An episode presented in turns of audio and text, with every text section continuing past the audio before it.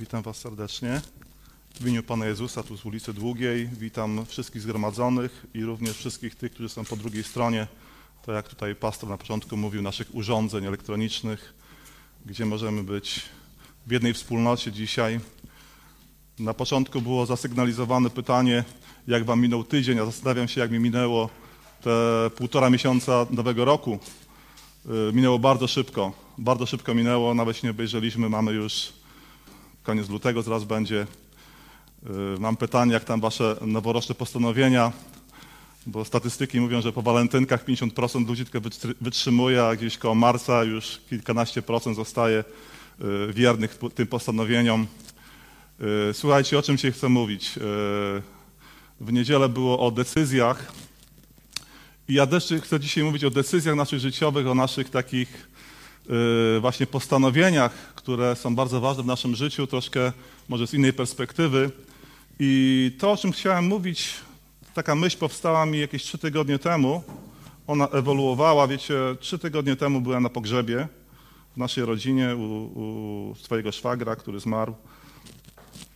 Bardzo mi było przykro w tym dniu i wróciliśmy w czwartek w jednym dniu wróciliśmy tam i z powrotem, także zdążyliśmy jeszcze na, na nabożeństwo czwart, czwartkowe e, i słuchałem z zaciekawieniem po powrocie tutaj kazania. Akurat e, pastor miał kazanie i mówił o naszym spojrzeniu, o naszym widzeniu, takim Bożym spojrzeniu na nasze życie również.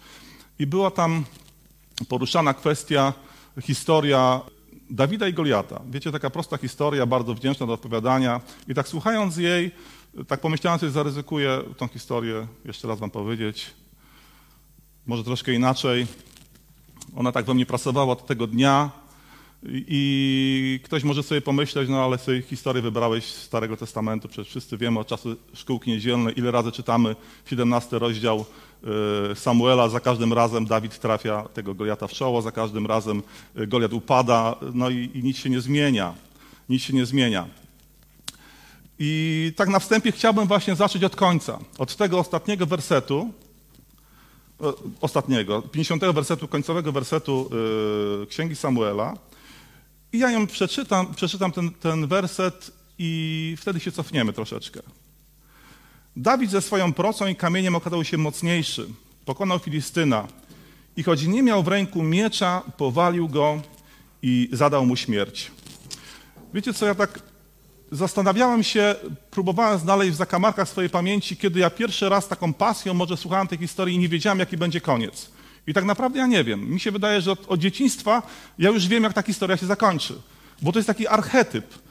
Ludzie, nawet którzy nie wierzą w Biblię, używają historii Dawida i Goliata do celów opisania sytuacji, kiedy słabszy walczy z silniejszym. I to jest używane, wiecie, i w polityce, i w relacjach społecznych, militarnych, sportowych. Walka słabego z silniejszym. I każdy wie, że Dawid zwycięża Goliata. I możemy łatwo stwierdzić, ja doskonale wiem, jak ta historia się zakończy. Doskonale wiem, jak ta historia się zakończy, bo ją znamy od początku już, od samego początku. Ale wiecie co? Łatwo jest opowiadać historię, kiedy znamy jej zakończenie. Zupełnie inaczej opowiadamy historię, kiedy znamy jej zakończenie. Na przykład u nas w domu, y, kiedy Marysia nieraz wraca z pracy i mówi tak, a miałem dzisiaj ciężki dzień, fatalnie coś się stało, tam, ach, katastrofa. Ja pytam, co się stało, co się stało? I ona zaczyna od śniadania opowiadać, wiecie. I jest to naprawdę dobra. Wszystkie te takie suspensy, wzloty, upadki, historie, falbanki, no nie. Ja mówię, ale powiedz mi, co się stało, ile to by nas kosztować, jaki będzie y, skutek tego, tej całej historii. No, no, no mówię, no to stało się to i to. A, no nic takiego strasznego się nie stało. No to teraz może opowiadać te wszystkie ozdobniki, te wszystkie historyjki, bo już wiem, jak ta historia się zakończyła. Zupełnie jeszcze do tego podchodzę, bo wiem, jak ta historia się skończyła. Troszkę inaczej sytuacja się ma, kiedy przynajmniej ja nie lubię czytać książek od końca. Są, wiem, że są ludzie, którzy zawsze sprawdzają, czy jest happy end i, i dopiero czytają książkę. Już nie wspomnę o filmach. Teraz do kina nie chodzimy, ale wiecie, jak, jak jeszcze chodziliśmy, ja bardzo rzadko do kina chodziłem, to już wyjątek, może dwa razy w roku chodziliśmy, to przygotowania do tego były, ja wiecie, w internecie sobie miejsce rezerwowałem, górny rząd od razu wycinałem, bo go nie lubię. Dwa pierwsze to tam nie lubię aktorom do nosa zaglądać, za, za, nie, wykluczone. A w środku y, internetowo wybierałem sobie miejsce i żebym tylko nie trafił, żeby ktoś za mną nie siedział, a nie na to się zdarzało, że przychodził gościu, który już był na tym filmie. I w połowie filmu zaczął opowiadać, a ten i ten zdradzi, a ten i ten na końcu zginie. Wiecie co, miałem zepsuty cały seans i miałem ochotę go chyba tam, wiecie, związać, żeby go nie słuchać. Bo on psuł mi całą zabawę. Ale kiedy my mamy historię z naszego życia i ja mam takie historie, wiecie, kiedy yy, myślę, że każdy ma takie historie, gdzie wydaje się, że było tam gdzieś, wiecie, na milimetry niebezpieczeństwo, yy, że wy, wystarczyły ułamki sekund, jakiś wypadek mógł być. Mam kilka takich historii życia. Ale stoję tu przed wami zdrowy, cały i mogę opowiadać jako anegdotę takie historie, bo one się dobrze skończyły, bo nic się nie stało, ale naprawdę było, niewiele brakowało. Nie będę wam teraz ich opowiadał, naprawdę było na milimetry. I takie opowiadania opowiadamy ze swadą, śmiejemy się. Kiedyś pamiętam, taka sytuacja była, siedzieliśmy sobie przy stole w rodzinie, ja opowiadałem jakąś historyjkę, wszyscy się śmiali. Jedna osoba wiecie, zawsze trafi taka osoba, która jest takim moralizatorem w rodzinie. Nie wiem, czy macie takie osoby. No nie? Ktoś mówi, nie, nikt nie ma. No może, wy jest, może wy jesteście taką osobą, która moralizuje nieraz przy stole. W każdym bądź razie, jak ja skończyłem, wszyscy się śmiali, on tak poważnie mówi, no, niewiele brakowało, a dzisiaj opowiadalibyśmy całkiem inną historię. Wiecie co? I on miał rację. Niewiele brakowało. I dzisiaj opowiadalibyśmy całkiem inną historię bo mógłbym być kaleką, mogłoby mi tu nie być, bo takie historie były, takie, a ja sobie opowiadałem po prostu z takim luzem, bo się wszystko dobrze skończyło. A tak niewiele brakowało. I dziś byśmy opowiadali całkiem inną historię. I ja na tą historię Dawida i Goliata chciałbym spojrzeć właśnie z tej perspektywy. Bo to nie było tak, że Dawid w swoim życiu dokonał jednego dobrego wyboru, wymyślił sobie, że z procy trafi w Goliata, i stał się bohaterem. To, co on tam zrobił, poprzedzało wiele, wiele decyzji, wiele trudnych decyzji, wiele decyzji, które są opisane w tym rozdziale i które są nieopisane w tym rozdziale, a możemy się domyśleć. Wiele decyzji z jego życia, które zaowocowały tym, że kiedy znalazł się w dolinie, w tej dolinie Ela, dokonał takiego niejednego wyboru i zwyciężył Goliata. A ta historia mogła się całkowicie inaczej skończyć całkowicie inaczej skończyć. Ja bym chciał powiedzieć o trzech, o trzech takich, y, takich y, zasadniczych sytuacjach w tym rozdziale, które się dzieją, które rzutują na ten sam, na, na koniec, na, na ten efekt końcowy. I to są sytuacje, które wiecie, akurat ktoś bym przeczytał cały ten rozdział, mógłby znaleźć więcej tych sytuacji, ale mnie te sytuacje dotykają, bo one są jakby moje. Ja odnajduję w swoim życiu, że te decyzje w swoim życiu często podejmowałem błędne. Te decyzje często decydowały o tym, że popełniałem błędy. I Dawid tutaj zdecydował dobrze. Dawid zdecydował właściwie i dlatego doprowadziło go to do właściwego końca. Tak samo zachęcam każdego jednego, żebyście popatrzyli na swoje, na swoje życie ile w nim było różnych historii, gdzie naprawdę możemy powiedzieć, że może rodzice się modlili. Y, jak to ludzie mówią, Pan Bóg postawił swego anioła. I nie wiesz, jak to się stało, że, że znalazłeś się w domu y, po jakimś, wiecie, różni ludzie mieli różne szaleństwa w życiu. Nie wiem, może niektórzy z was mówią, to mnie dotyczy, no to tam polerujcie swoje aureole świętości. Ja mówię do realnych ludzi, którzy w życiu naprawdę narozrabiali nieraz. Bo tak było, przyznajcie się że nieraz, kiedy cofniemy się daleko, daleko wstecz, albo całkiem niedaleko, możemy powiedzieć, gdyby Pan Bóg mnie nie uchronił, dzisiaj opowiadał, opowiadałbym dzisiaj całkiem inną historię. Całkiem inną historię. Wiecie, ja, sobie wspominam na przykład, y, kiedy w dzieciństwie, w dzieciństwie, no to już byłem nastolatkiem, taką historię, kiedy ze szkoły wychodziliśmy i jedna grupa chłopaków skręciła w prawo, druga skręciła w lewo źle pokazuję. W lewo? W prawo, no nie. Ja skręciłem w prawo, bo po, po prawą stronę miałem swój dom. A chociaż nieraz chodziłem z nimi w lewo, ale tego dnia nie poszedłem. Nie wiem dlaczego. Może mama się dobrze modliła o mnie. Wiecie, i może by nic się nie stało, ale wiem, że część tej grupy, która tam poszła właśnie w lewo i kilka godzin spędzili, znaleźli się w nieodpowiednim miejscu, w nieodpowiednim czasie, dwóch z nich znalazło się po prawczaku, zmarnowało sobie życie. Tylko dlatego, że znaleźli się w złym miejscu. Nie wiem, jakby potoczyła się moja historia, gdybym tego dnia poszedł w inną stronę. A wcale taki święty nie byłem. Dlatego dziękuję Bogu, że tak, a nie inaczej się stało. To są czasami bardzo zapomniane już wybory, ale one były dokonane, właściwe, które zaowocowały całym naszym życiem. Chciałbym, abyśmy pomyśleli właśnie takie alternatywne zakończenie. Żebyśmy rozważyli, jak ta historia mogłaby się skończyć, gdyby Dawid wcześniej, zanim spotkał Goliat na swojej drodze, gdyby podjął właśnie inne decyzje. Cofnijmy się do wersetu 17 i przeczytajmy 17 werset. W tych dniach Jesaj, to jest ojciec Dawida, poprosił swego syna Dawida, weź, swoich bra- weź dla swoich braci tego prażonego ziarna i tych dziesięć bochenków chleba i pobiegnij z tym do obozu do braci, a tych dziesięć kawałków sera zanieść dowódcy oddziału. Sprawdź, jak się, mają, jak się mają bracia i przynieść od nich jakieś wiadomości. Saul i twoi bracia, podobnie jak wszyscy Izraelici, stoją w Emek Ela, walcząc z Filistynami. I teraz kluczowy werset 20. Dawid wstał wcześnie rano, powierzył owce stróżowi, wziął swoje zaopatrzenie i poszedł, jak mu polecił Jesej. Takie naturalne. Pomyślmy, co było, gdyby Dawid był takim typowym nastolatkiem. Typowym nastolatkiem, który by przetoczył oczyma, kiedy ojciec do niego mówi, mówi, tato, ty żartujesz? Mówisz poważnie? A co to, ja wyglądam na e, roznosiciela pizzy? Co ja wyglądam jak dostarczyciel chleba, posiłków? Nie wiem, czy pamiętasz, że ja byłem namaszczony na króla. Czy pamiętasz ten moment?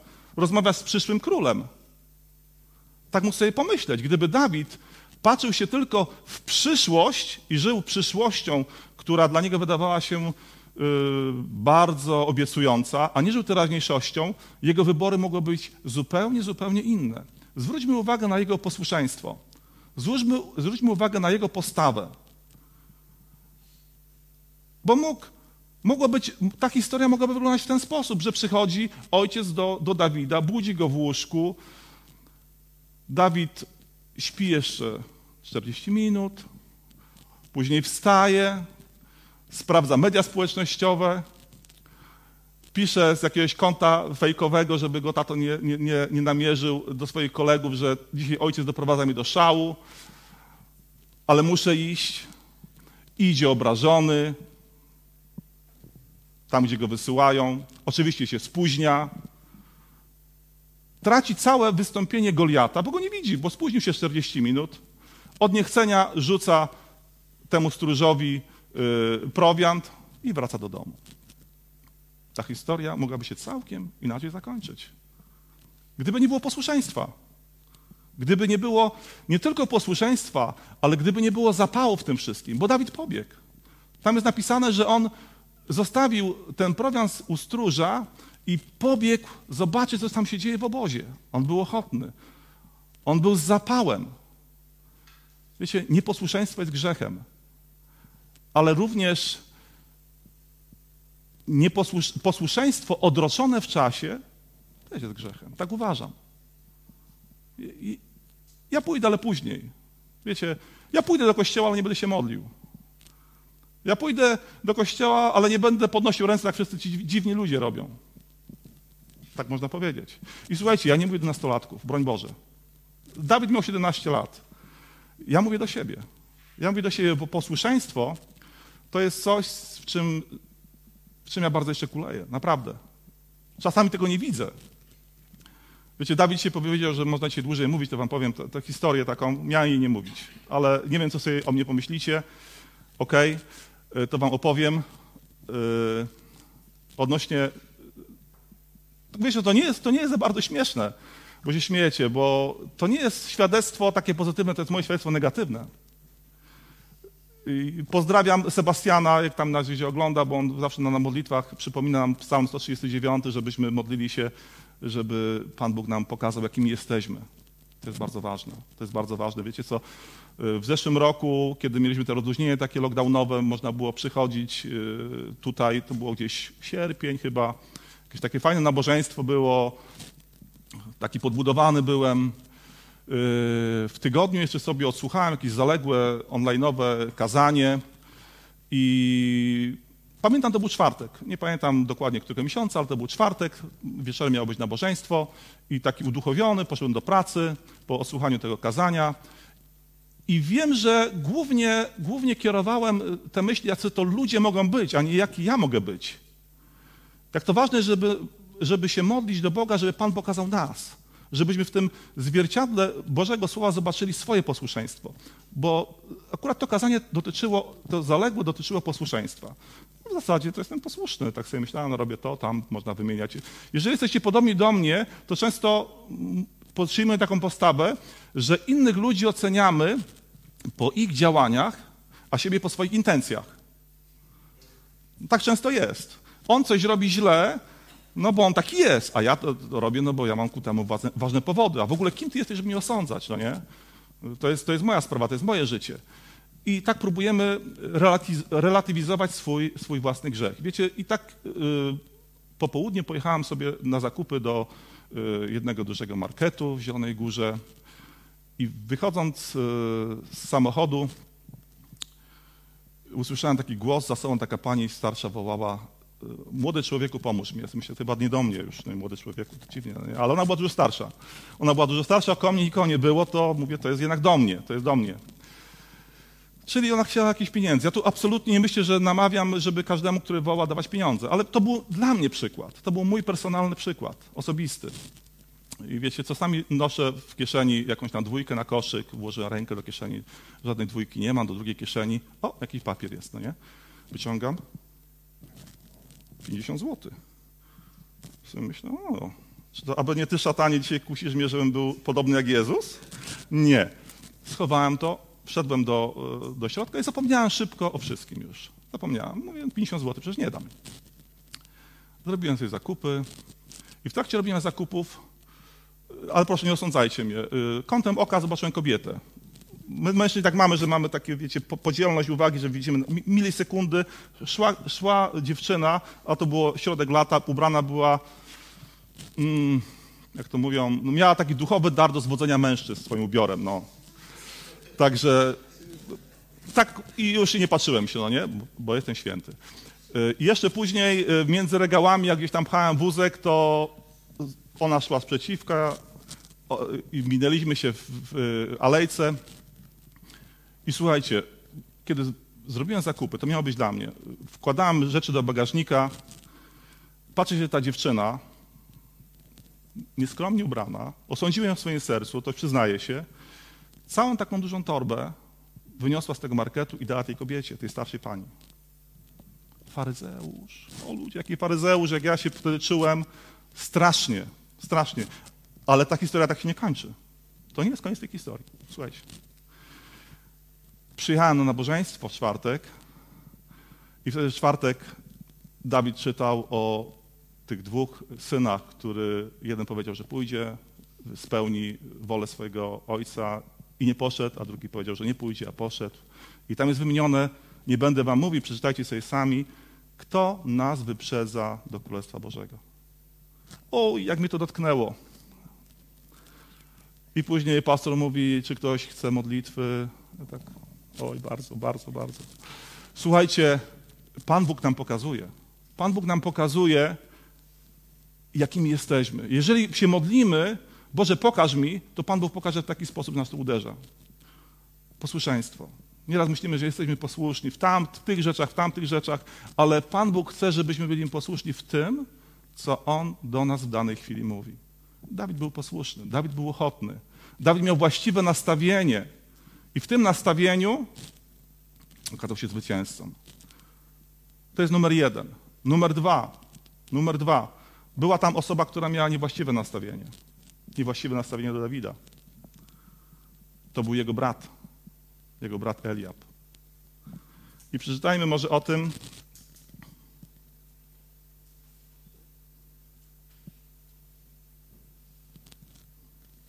Wiemy, powiem tak, że yy, na tym świecie jest nasz przeciwnik. On nam zazdrości naszego zwycięstwa i on wie, że my idziemy ku zwycięstwu. Tak jak Dawid szedł ku zwycięstwu. I na naszej drodze, kiedy my widzimy właściwego wroga, często chce nam pokazać tak jakby zastępczego wroga, żebyśmy odwrócili swoje skupienie od tego właściwego celu na innym celu. I tak, tak on próbował robić w przypadku Dawida.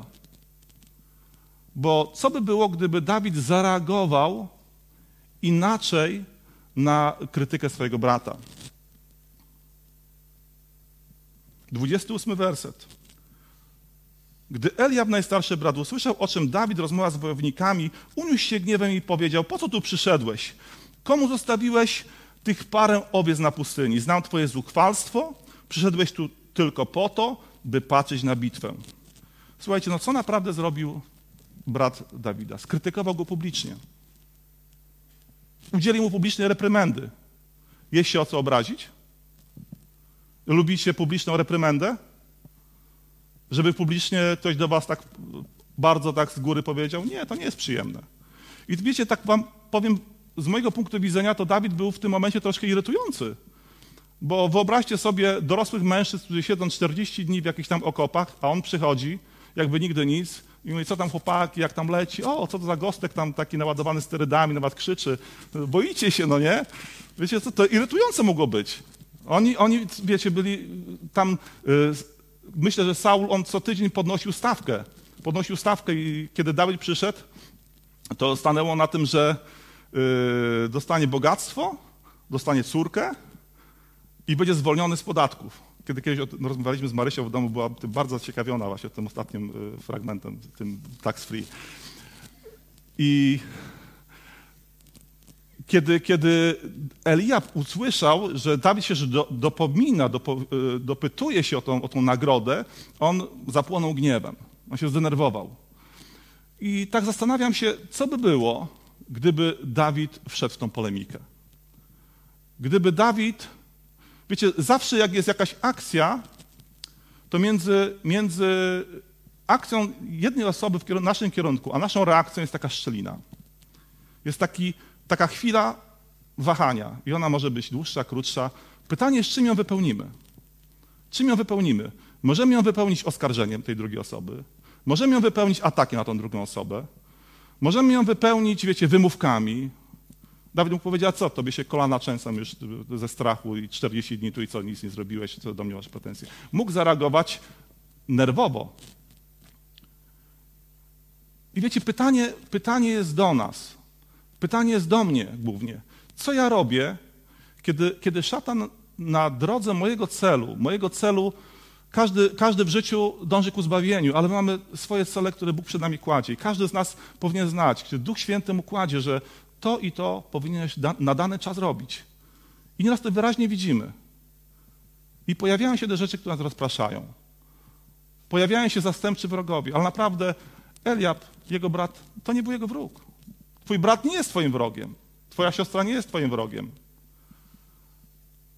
Twój przyjaciel nie jest twoim wrogiem. Jeżeli cię skrytykuje, może ma zły dzień. Kiedy, kiedy teściowa przyjdzie do ciebie do domu, krytykuje twoje, twój remont ostatni, no to może zły przykład w ogóle dałem, no nie? Inna kategoria jest, żartuję. Ale to nie jest unieść się nad tym. Przejdź ponad tym. Omiń to. Omiń ten problem. Syn Dawida, Salamon, powiedział bardzo cenną rzecz w przypowieściach. I on powiedział tak. To jest przypowieści Salamona, 19 rozdział, 11 werset. Mówi tak, w cierpliwości zaznacza się roztropność człowieka, a jego ozdobą jest niepamięć o krzywdach. Mi się jeszcze bardziej podoba przekład z Biblii Gdańskiej, gdzie to słowo brzmi w ten sposób. Rozum człowieczy zawściąga gniew jego, a ozdobą jego jest mijać urazę. Wiecie co, nieraz coś widzimy, wznieśmy się ponad to. Omińmy to, bo możemy pójść, iść na zdarzenie czołowe z czymś. Bóg naprawdę nam pokazuje dwie drogi. Ta jedna droga to jest nasz wybór i możemy pójść w kierunku konfliktu, ale możemy też wyjść z tego obronnie, kiedy ominiemy to. I popatrzcie się, jak, co zrobił Dawid. Dawid nawet nie podjął dyskusji. Napisane jest, że obrócił się i spytał się kogoś innego. Dalej dopytywał się kogoś innego. W ogóle nie rozmawiał dalej z swoim bratem, bo co by się stało, gdyby Dawid wszedł w polemikę i kłócił się dwie godziny swoim bratem, obrażony poszedł do domu. Dzisiaj opowiadalibyśmy dzisiaj całkiem inną historię. Całkiem inną historię. No w ogóle by nie, skończyłoby się wielkim gniewem i Dawid by nigdy nie stanął oko w oko z Goliatem. Dlatego to jest dla nas tak samo przykład, żebyśmy byli posłuszni i żebyśmy wybierali właściwie, abyśmy umieli omijać urazy. Jeżeli będziemy szukać w życiu okazji do urazy, zawsze ją znajdziemy. Zawsze ją znajdziemy, bo tak jest. Ale nasze życie jest zbyt krótkie i nasze powołanie zbyt wielkie, aby dać się łapać na małe urazy. Naprawdę mamy wielkie powołanie. I te drobne urazy, drobne takie zgryzoty nasze nie są warte tego. Naprawdę wznieśmy się ponad to. Przejdźmy ponad tym. Wiecie, ja też żyję w małżeństwie i nieraz mamy tak zwane y, y, małżeńskie konwersacje, wiecie. Ale jeżeli ku czemuś to złemu zmierza, policz do dziesięciu. Jak trzeba do pięćdziesięciu. Jak trzeba do stu dziesięciu policz. Weź czas. Weź czas, zastanów się. Ja tu nie chcę dawać przykładu, ale mamy taki, taki, taki rodzinny zwyczaj. Nie kładziemy się spać niepogodzeni. Choćby nie wiadomo, co się stało. No ktoś musi się ustąpić, ktoś musi, wiecie, w tej walce nie ma zwycięzcy. Tu się nie walczy do zwycięstwa. Jeżeli walczymy, to do rozwiązania problemu. To można walczyć, żeby rozwiązać jakiś problem, ale nie do zwycięstwa, bo tu zwycięstwa nie ma. Tu są obydwie strony przegrane. Dlatego nie dajmy się w to wciągać. Nie dajmy się w to wciągać. Chciałbym jeszcze powiedzieć o trzeciej rzeczy. Ta trzecia rzecz to była rzecz, która, która mnie tak samo bardzo mocno dotyka, kiedy myślimy o naszych ograniczeniach. Ta rzecz się nazywa jesteś tylko. Jesteś tylko. Duch wybrakowania i niedowartościowania. Kiedy Dawid stanął przed Saulem, Saul powiedział do niego: Jesteś tylko chłopcem. Jesteś tylko chłopcem. Bo on myślał bardzo logicznie, Saul. Y, kim, kim był, y, jakim rodzajem wojownika był Goliat? To był ciężko zbrojny wojownik piechoty. I jakiego y, kontr przeciwnika szukano dla Goliata? Ciężko zbrojnego wojownika piechoty, opancerzonego, silnego, takiego samego. Saul nie rozglądał się za kim innym. Jak zobaczył takiego młodego młokosa, powiedział mu, ty jesteś tylko chłopcem. Ty jesteś tylko chłopcem. Niedawno, nie pamiętam, w którą niedzielę e, e, Remek pięknie o tym mówił, e, z Jeremiasza, podobne słowo, kiedy, kiedy młody Jeremiasz był powołany i mówi, ja jestem też tylko młodzieńcem. Jestem tylko. I Pan Bóg mu odpowiedział, nie mów, jesteś tylko. Nie mów, jesteś tylko. Jeżeli ja Cię powołałem, jeżeli ja się do czegoś wskazałem, to nie mów, jestem tylko. Wiemy, że Dawid przyniósł przez Saula swoje, swoje CV, jak tam się mówi, i opowiedział tą historię z lwem, z niedźwiedziem. I mówi, weźmie. On mówi, nie, to za mało. Próbował go ubrać w zbroję, ale Dawid nie potrafił chodzić. W końcu jakoś się dogadali. Wiecie co, przekonujące, przekonujący mi się wydaje dla Saula był duch Dawida. Duch Dawid w bardzo prosty sposób, z wielkim entuzjazmem, sam sobie to tłumaczył i miał tak głęboką wiarę, że ten Bóg, który był z nim w tamtej dolinie, ten sam Bóg przyszedł z nim do tej doliny. Ten Bóg, który nie pozwolił, żeby biznes jego ojca ucierpiał i pozwolił mu zwyciężyć lwa i niedźwiedzia, ten sam Bóg, z tym samym Bogiem w sercu Dawid przyszedł do Doliny Ela. Nie z innym Bogiem. Wiecie, to jest piękny przykład, bo my nieraz patrzymy się na człowieka i mówimy, o, temu to się udało. Ten to dokonał jednego dobrego wyboru w życiu i ma szczęście.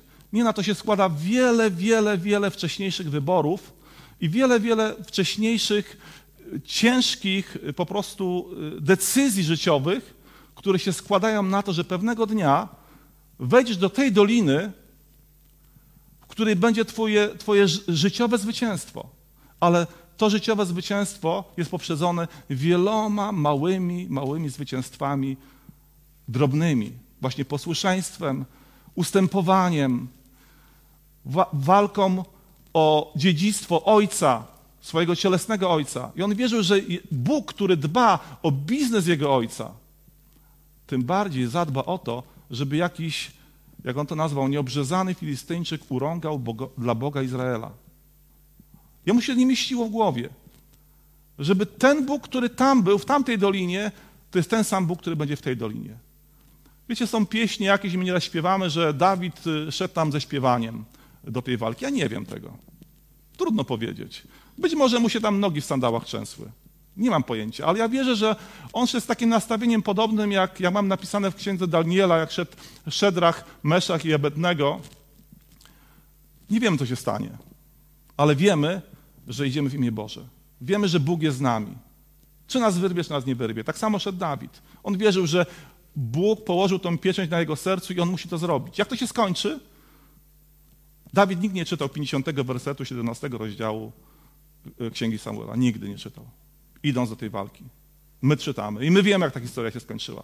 On idąc tam nie wiedział, jak ta historia się zakończy. Ale miał głęboką wiarę, jeszcze raz to powtórzę, że ten Bóg, który był z nim w tamtych dolinach wielokrotnie, ten sam Bóg będzie z nim w dniu dzisiejszym. Dlatego dla nas to jest niesamowita, niesamowita lekcja. Codziennie dokonujemy różnych decyzji. Dokonujmy je właściwie. Dokonujmy je właściwie. Słuchajcie, ten duch ograniczeń, jestem tylko, dotyka każdego jednego z nas. Bo nawet ja tutaj stojąc, to tak sobie myślę, no, jest tyle ludzi wpływowych na świecie, jak, jak to mówią dzisiaj, influencerów, którzy występują tu i tam, są, są gwiazdy filmowe, mody i oni przekazują coś, oni pociągają młodzież za sobą, oni mają wpływ na tysiące. Kim ty jesteś? Kim ty jesteś, mówisz do garstki ludzi? I tak naprawdę nieraz ten duch takiego ograniczenia, takiego y, samobiczowania wewnętrznego występuje we mnie, może czasami w którymś z nas, że jesteś tylko. Takie niedowartościowanie. Ale jeżeli Bóg nas do czegoś powołuje, to ten Bóg z nami jest wszędzie, gdziekolwiek się znajdujemy. Czy jesteś w relacjach z swoimi bliskimi, sąsiadami, w rodzinie, gdziekolwiek Bóg cię powołuje do jakiegoś dzieła, czyń to. To nie jest tak, żebyśmy wmawiali sobie coś, do czego nie jesteśmy powołani. Ja o tym nie mówię. Ja wierzę, że Duch Święty działa w każdym jednym z nas. I na pewno czujemy to wewnętrzne powołanie, do jakiego celu jesteśmy powołani. Dlatego starajmy się aby te decyzje, te właściwe decyzje naszego życia były mocno ugruntowane w naszym Panu. Tak powiedziałem, że Dawid nikt nie czytał 50 wersetu 17 rozdziału y, Samuela. Być może, że wielu z nas nie czytało 51 wersetu Księgi Samuela. Przepraszam, na pewno czytaliśmy, ale nieraz nie zwracaliśmy uwagi. Ja jeszcze raz przeczytałem, bo ta historia nie kończy się na 50 wersecie. Tak naprawdę ta historia kończy się na 51 wersecie. Bo w 50 wersecie napisane jest, że Dawid ogłuszył Goliata. On się przewrócił, ale 51 werset mówi nam zupełnie co innego. Jeszcze raz przeczytam i 50 i 51. Dawid swoją procą i kamieniem okazał się mocniejszy, pokonał Filistyna i choć nie miał w ręku miecza, powalił go i zadał mu śmierć. Potem Dawid podbiegł, stał nad Filistynem, chwycił jego miecz, wyrwał go z pochwy i dobił nim go i uciął mu nim głowę. Wiecie co, ten 50 to jest taki do szkółki niedzielnej, gdzie, wiecie, y, jest y, jakaś ładna gobelinka, jest y, młodzieniec, który strzela z procy i trafia w Goliata. 51 pierwszy to jest taka wersja dla dorosłych już.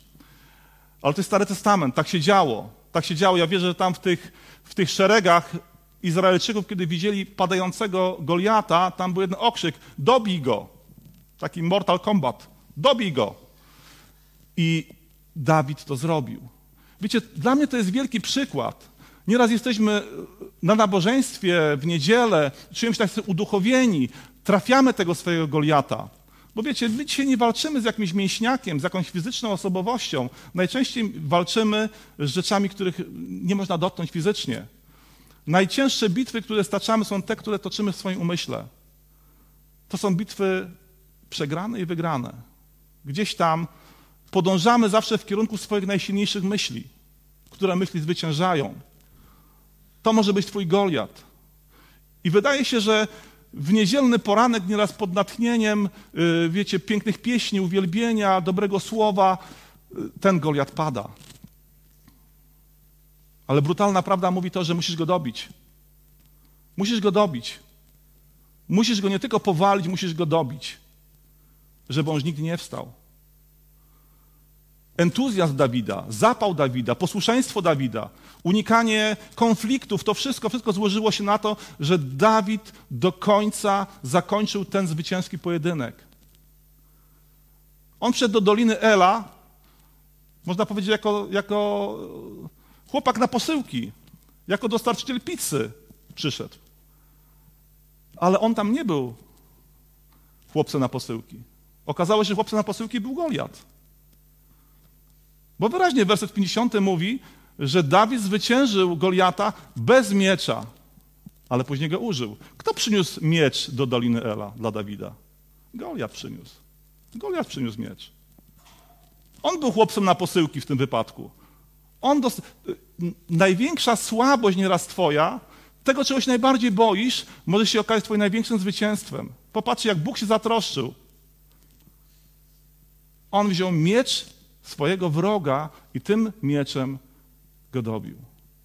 Nieraz stojąc w obliczu konfrontacji, nasze nogi się trzęsą. Boimy się. Ustępujemy. Mówimy, o, tacy już jesteśmy. Tak już jestem. No tak już, tak już zawsze było i tak będzie. Słuchajcie, cokolwiek jest naszym Goliatem. Jakiekolwiek skłonności. Czy jakieś uzależnienia, bo to mogą być najróżniejsze rzeczy. Wszystko, co stoi na drodze do Twojego celu, do celu zwycięstwa, będzie Goliatem. Wszystko. Każda jedna rzecz. I tak naprawdę to nie był ostatni olbrzym w życiu Dawida, którego musiał on zabić. Wiemy, że to był spektakularny sukces. On to zrobił przed oczami tysięcy Izraelitów, osiągnął swój największy życiowy sukces. Ale wiemy, że też największą swoją życiową porażkę ona go dotknęła w zaciszu sypialni, kiedy nikt nie widział. Zwycięstwo osiągnął przed tysiącami. Porażka dosięgnęła go tam, gdzie nikt go nie widział. Cały czas stoimy w obliczu zetknięcia się z naszymi Goliatami. I nasze decyzje dzisiejsze ukształtują nas na przyszłość. To, co zrobiliśmy wcześniej, ukształtowało nas na dzisiaj. Tego już nie cofniemy, przeszłości nie zmienimy. Nasze decyzje z przeszłości spowodowały to, przez co przeszliśmy i jacy jesteśmy dzisiaj. Ale historie spisane w tym pomieszczeniu, czy gdziekolwiek jesteście tam w swoich domach, one się nie skończyły. Ta historia się jeszcze nie kończy. Ktoś może patrzy na ciebie, na twoje życie i mówi, o, ja wiem, jak się kończy ta historia. Ja wiem o nim wszystko, ja wiem, jak to się skończy. Nie daj sobie tego wmówić. Nie daj sobie tego wmówić. Bo co jeżeli najlepsze lata wcale nie są za tobą, ale właśnie przed tobą? Co jeżeli Bóg chce, aby to, co zjadła szarańcza, żeby to zakwitło dzisiaj? Co jeżeli właśnie przed tobą jest dopiero ta dolina, ta dolina Ela, twoja dolina Ela, gdzie będziesz szedł do zwycięstwa? Co jeżeli? Co jeżeli twoja historia się nie skończyła jeszcze? Dlatego podejmijmy właściwe decyzje. Podejmijmy tą walkę, podejmijmy posłuszeństwo, podejmijmy omijanie problemów. Nie dajmy sobie wmówić, że jesteś wybrakowany. Naprawdę jesteś zdolny, jesteś piękna, jesteś utalentowany. Może ktoś ci mówi, a nie masz właściwego wykształcenia, tym bardziej Pan Bóg chce się uwielbić właśnie w tobie. Tym bardziej.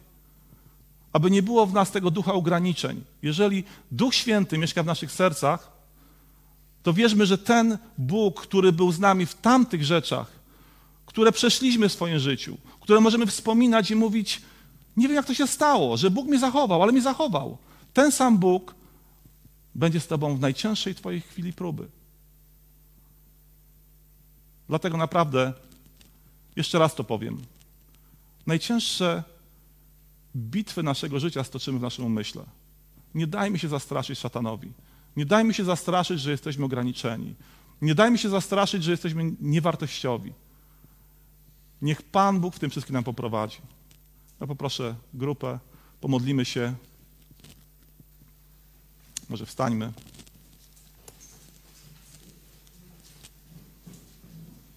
Panie Boże, tak stoimy przed Twoim świętym obliczem i dziękujemy Tobie, że jesteś, jesteś Bogiem naszego zwycięstwa, Panie. Ty widziałeś naszą przeszłość, widzisz naszą przyszłość, widzisz wszystkie nasze, Panie, doliny naszego życia. Widzisz, w jakim kierunku zmierzamy, w co nas chcesz uzbroić, abyśmy to wszystko podjęli, abyśmy byli odważni w swoim życiu, aby Twój święty duch nas inspirował, abyśmy idąc w życie, idąc do swoich domów, idąc do swoich rodzin, abyśmy wiedli zwycięskie życie, abyśmy starali się być posłuszni dla Ciebie. Słuchając Twojego głosu, Twojego słowa, tego, co posyłasz do naszych serc, aby nasze życie było przemienione w Twoim posłuszeństwie, w Twojej łasce, w Twojej mocy, w Twojej sile. Ty daj nam, abyśmy całkowicie byli zawładnięci Twoim, Boże, wezwaniem, Twoim powołaniem, które nas zawsze kieruje do dobrych rzeczy. Niech Twój święty duch nas umacnia, niech nas uzbraja.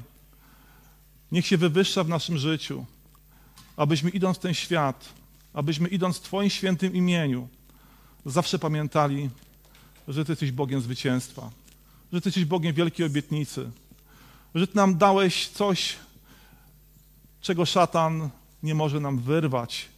Panie, jeżeli my będziemy mocno stać przy Tobie, Panie, dar zbawienia, dar zwycięstwa, który Ty osiągnąłeś na Golgocie, Panie. Dziękujemy Tobie za to.